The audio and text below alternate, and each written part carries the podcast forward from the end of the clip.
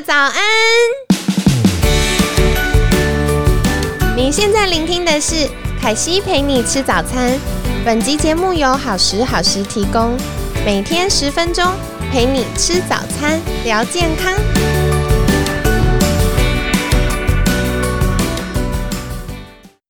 嗨，欢迎来到凯西陪你吃早餐，我是你的健康管理师凯西。今天呢，一样非常开心，邀请到凯西的好朋友功能医学医师陈君玲医师。君玲医师早安，大家好，凯西早。今天呢，这一集想要来请教君玲医师的是听众朋友们非常多在敲碗的疑问，就是为什么执行生酮和间歇性断食有效呢？因为我们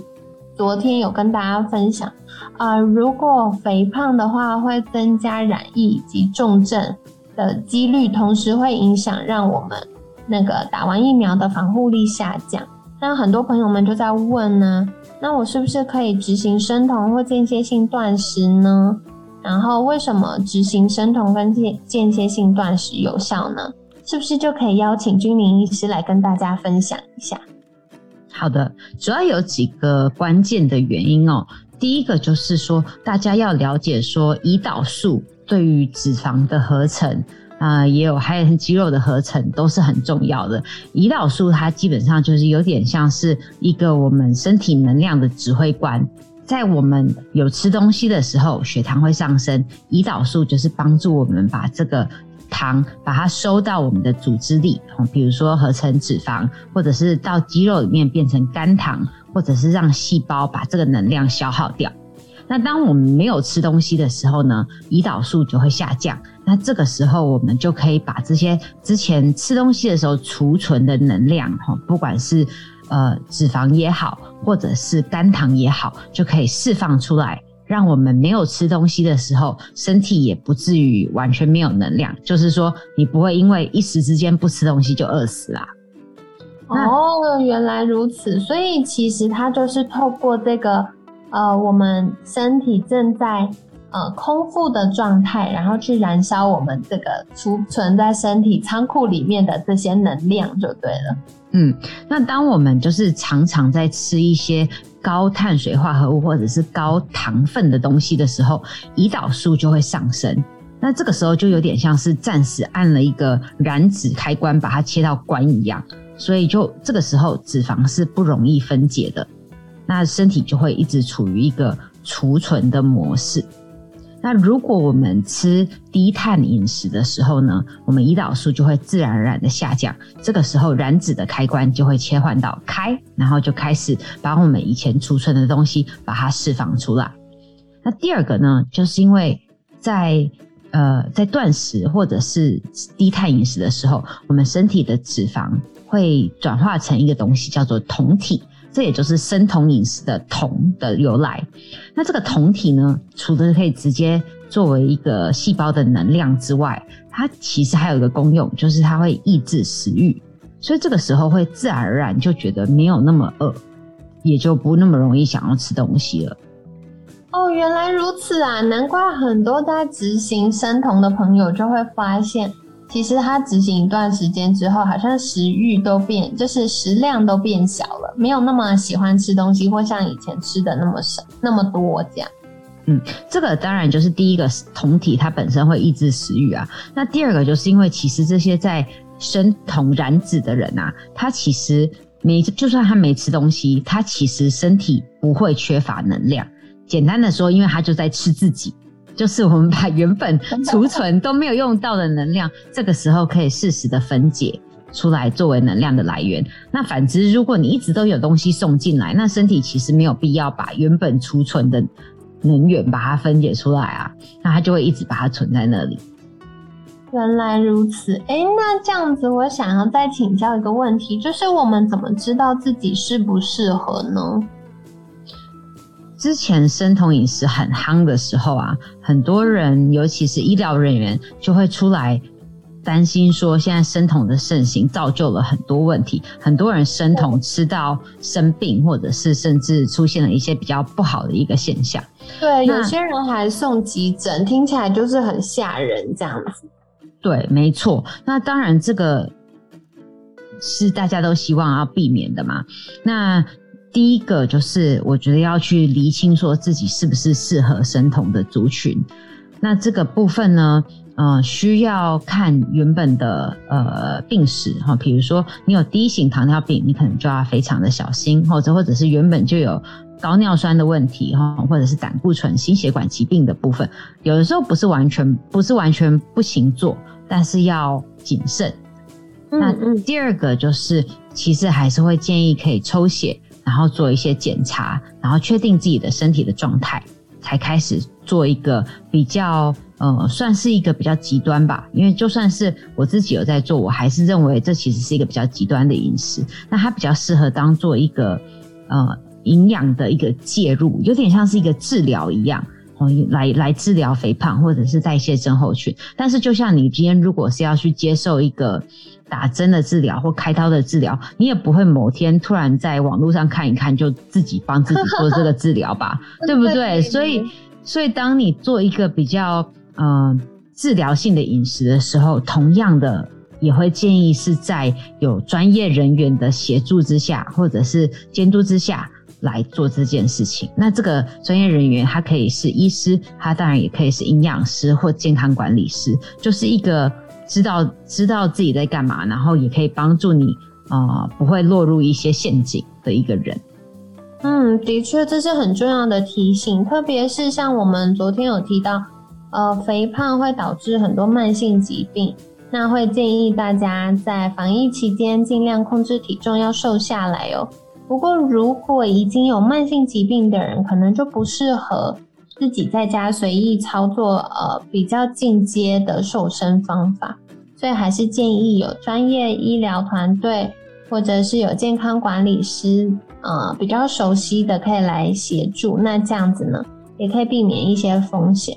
不过刚刚君玲医师有提到，就是诶会建议大家，如果想要做比较严格的生酮，可以先做一些抽血检查。那有没有建议大家或许可以参考哪些呃检查呢？通常如果是在我的门诊哈，有个案想要做生酮饮食的话，哦，我当然就会像前一个前一个问题提到的，就是我会去彻底了解他的过去病史，然后他的家族病史，然后他之前有没有做过什么样的检查，有没有什么异常？那在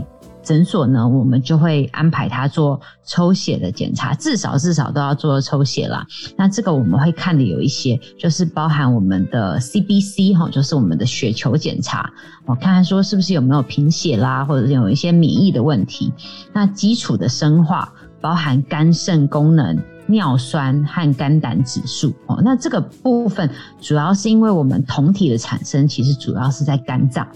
那如果肝脏功能很差很差的人，他可能就没有办法很有效的产生酮体。那当我们又限制碳水化合物没有糖类的进来的时候，它就变成它的能量的产生就会出很大的问题。那酮体的代谢。它和尿酸会有一些些竞争的作用，所以如果原本尿酸就很高的人在生酮的话，就需要特别注意。那同样的，因为肾脏它是一个重要的一个排泄器官，所以这个部分我们也会看一下。那再来就是我们会去了解说这个个案它的。原本的胰岛素抗性的状况，我们刚刚有提到胰岛素在肥胖是个很关键的角色嘛，哈。那胰岛素如果长期是高的话，它容易有一个胰岛素抗性的问题。这时候我们测空腹血糖跟空腹的胰岛素，就可以算出一个数字，叫做 HOMA-IR，它是一个胰岛素抗性的指标。如果大于二的话，就代表说这个人特别适合生酮。哦，真的呀，这么有趣！因为对他来说，他可以透过这样的一个饮食形态，他可以减少以后大幅减少以后得糖尿病的机会。哇，代表他特别需要就对了。没错，那还有一些像是 HSCRP 这个身体的一个发炎指标和维他命 D 哦，因为维他命 D 其实它虽然是一个维生素，但它其实很像是一个荷尔蒙的作用。它不管是对于预防骨质疏松啦，哦，那或者是身体的体组成、情绪、预防某些癌症，那还有大家最近最关切的就是免疫力的提升，维他命 D 都很重要。哦，所以这个部分我也会建议在想要减重的个案，其实都可以抽一下。对，如果是因为像啊，不好意思打岔，因为像我们上周啊，也有邀请到优活原力的研发长 N，那 N 那时候就有聊到，其实很推荐大家在防疫期间可以补充一些维生素 D。那另外我们有讲到，其实维生素 D 它现在是一种很重要的，就已经被研究证实是一种很重要的荷尔蒙，所以它其实也跟我们的代谢啊，然后。还有糖尿病的管理是非常有关的。接下来还有一些比较进阶的检查，我也会建议想要减重或者是想要做生酮饮食的人可以做的，好像是一个分析我们身体能量代谢哦，我们的立腺体就是细胞发电机的功能，一个叫全套代谢分析的检测哈，这个是验小便的，好，还有一些身体的荷尔蒙，因为。虽然胰岛素是最关键的荷尔蒙，但是其他的荷尔蒙也会对肥胖有很大的影响。哈，比如说甲状腺、肾上腺、啊男性荷尔蒙、女性荷尔蒙这些性荷尔蒙，这些都会相互影响，然后会影响到我们减重能不能很顺利。所以这个部分我也会建议肥胖的人，如果想减重的话，也是必须要验的。那最后一些呃。矿物质好像是镁或者是锌啊，这些会影响到我们身体的一些燃脂的运作，所以我也会建议可以看一下身体这些营养素是不是有缺乏。那缺乏的话，适度的补充能够让减重的过程可以更加顺利。嗯，了解了解。所以刚刚君玲医师也有提到很多营养素的补充哦，大家可以再多留意。那下一个想请教，就是也有很多朋友在问凯西说：“诶，为什么我有执行生酮饮食，可是都没有效呢？”大部分的人会没有效，都是因为他做不对，就是他自以为是在做生酮饮食，但是他只知道说他要多吃油，但是其实，但是这其实是一个很容易会造成。很大问题的一个状态。哦，因为其实它的关键点，其实我觉得比较在于是要减少碳水化合物，尤其是精致的碳水化合物，把它降低之后，剩下的部分就是呃，你可以从脂肪去补充，或者是从蛋白质去补充嘛。那如果是从脂肪补充，就是我们一般认为叫做呃所谓的高脂低碳的生酮饮食。嗯哼哼，嗯，但是生酮饮食不是说狂喝油哦，其实我们更希望的是燃烧你肚子里的油。哦，大家误会大了耶！因为很多凯西认识的朋友们，他们在执行生酮的时候，就还会特别去买那个 MCT 油，然后每天早上就这样喝喝一份呢。所以不是呀。使用 MCT 有的时候是一个衔接上，在你还没有办法很顺畅燃烧脂肪的时候，有的时候是可以使用的。但是就是注意说，有的时候不要过量哦，就是你餐餐都加了油，然后又做一些呃很高热量、很多油的生酮点心。那当你吃太多的时候，身体一样就没有必要要从你肚子里去燃烧油哈。所以我们是要去。呃，适量的摄取外源性哈，就是来自于吃进去的油脂。但是其实我们更希望身体燃烧的是内生性的油脂，就是你原本就已经储藏，然后一直甩不掉的游泳圈，它就是很多很多储藏的能量。我们希望它可以被拿来动用。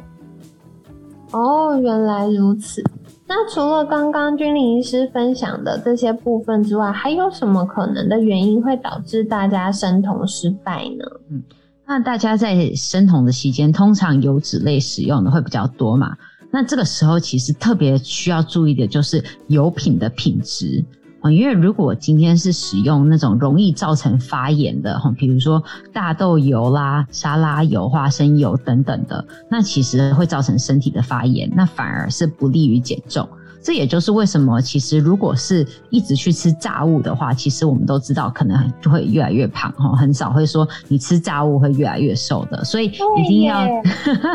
对不对？对，因为炸物就是高油啊，所以它应该很符合生酮啊。可是没想到大家越吃越胖。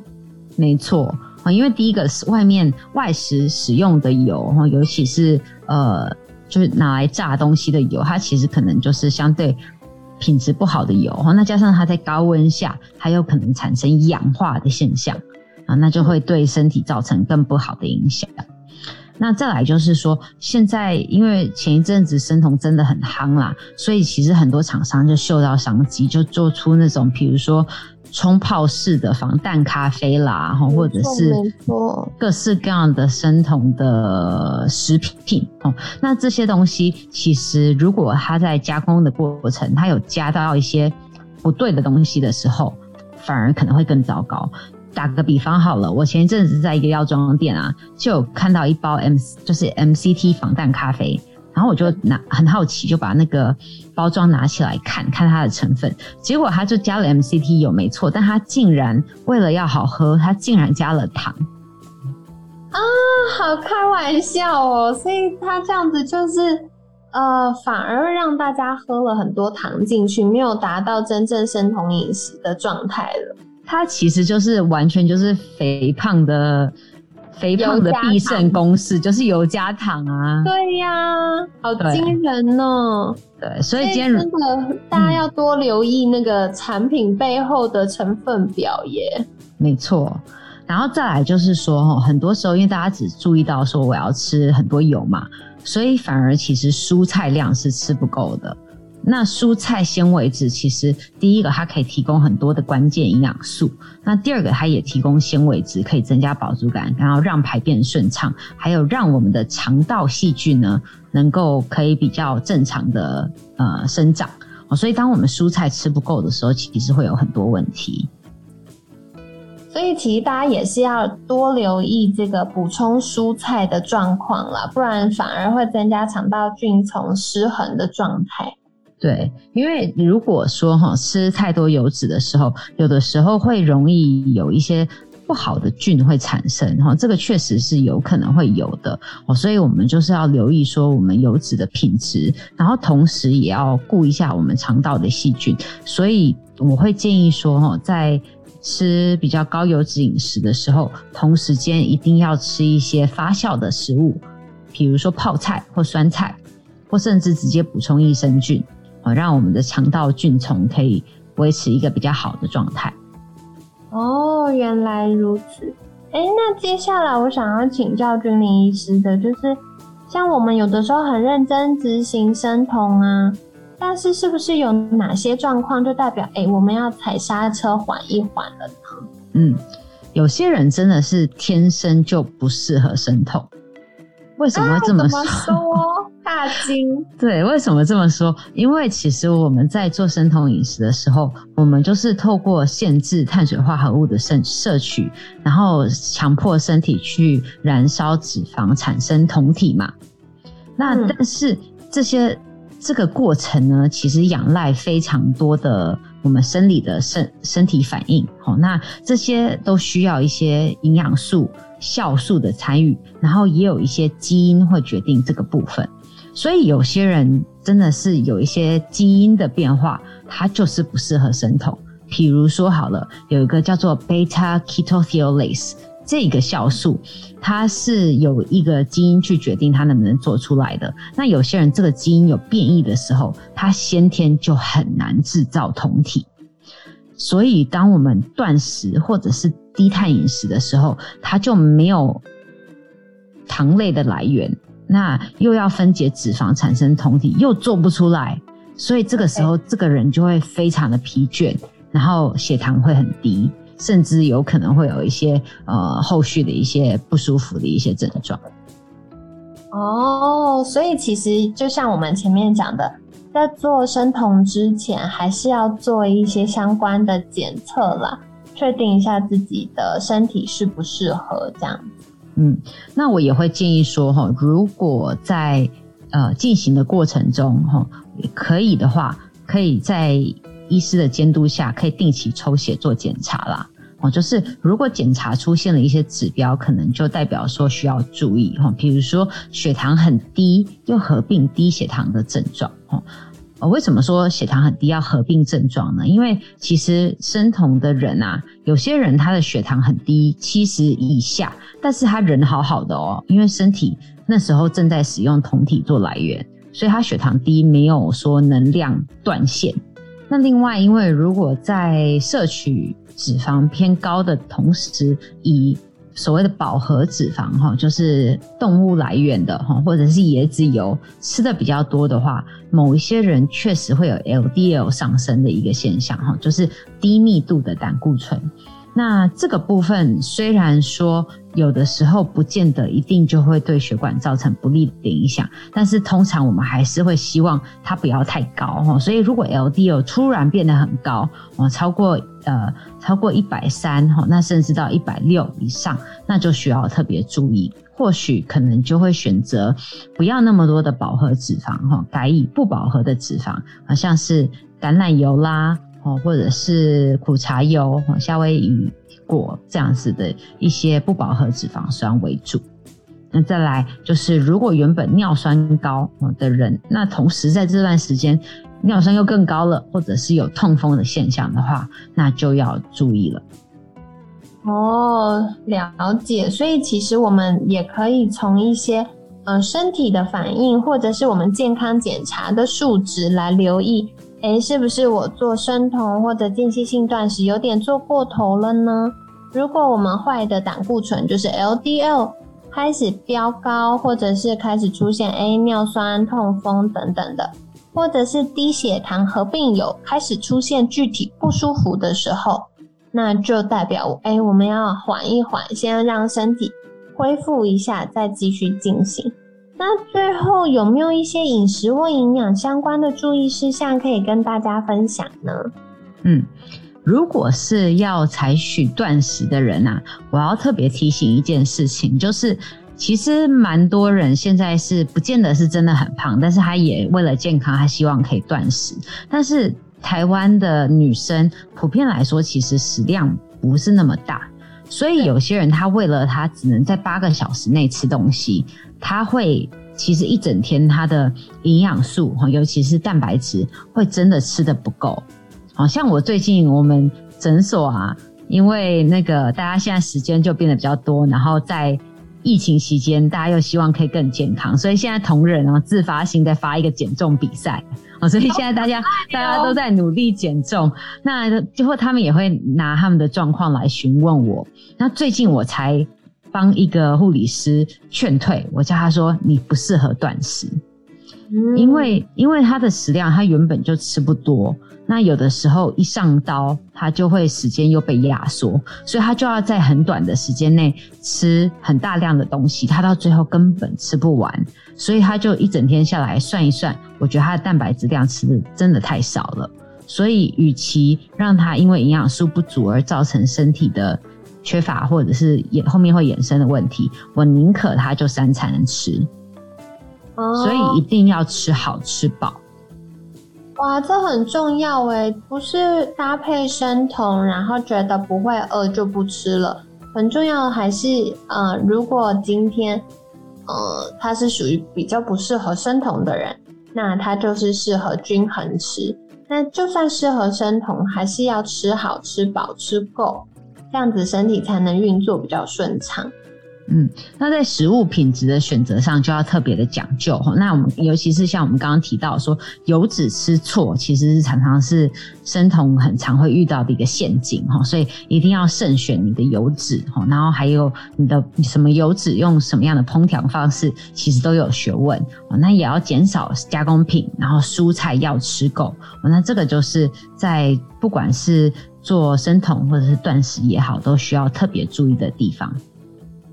哦，原来如此，哇！今天真的超感谢居领医师毫不藏私的叮咛哦。大家如果在这段时间，特别夏天到了，大家都希望哎有一个曼妙的身材，然后穿衣服，然后或者是可以露出六块肌的话，我们在执行生酮跟间歇性断食都要特别留意。那首先呢？啊，我怎么知道自己适不适合呢？最最简单的方法就是去做一次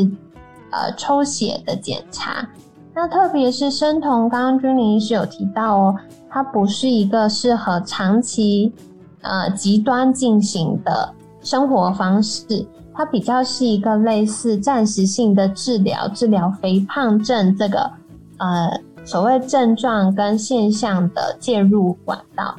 所以我们需要有像医师啊、营养师啊或健康管理师的协助，帮助我们把关现在身体的状况，才能避免一些呃太极端导致的健康风险。那另外呢，刚刚君玲医师也有介绍到一个更进阶的检查，叫全套代谢分析。那同时呢，它也会呃去了解我们的一些呃身体。各个方面代谢的物质，然后再来是有没有一些营养缺乏，有没有一些环境毒素，那影响到我们肥胖的状况。那同时呢，像是甲状腺、肾上腺、男女性荷尔蒙等等各项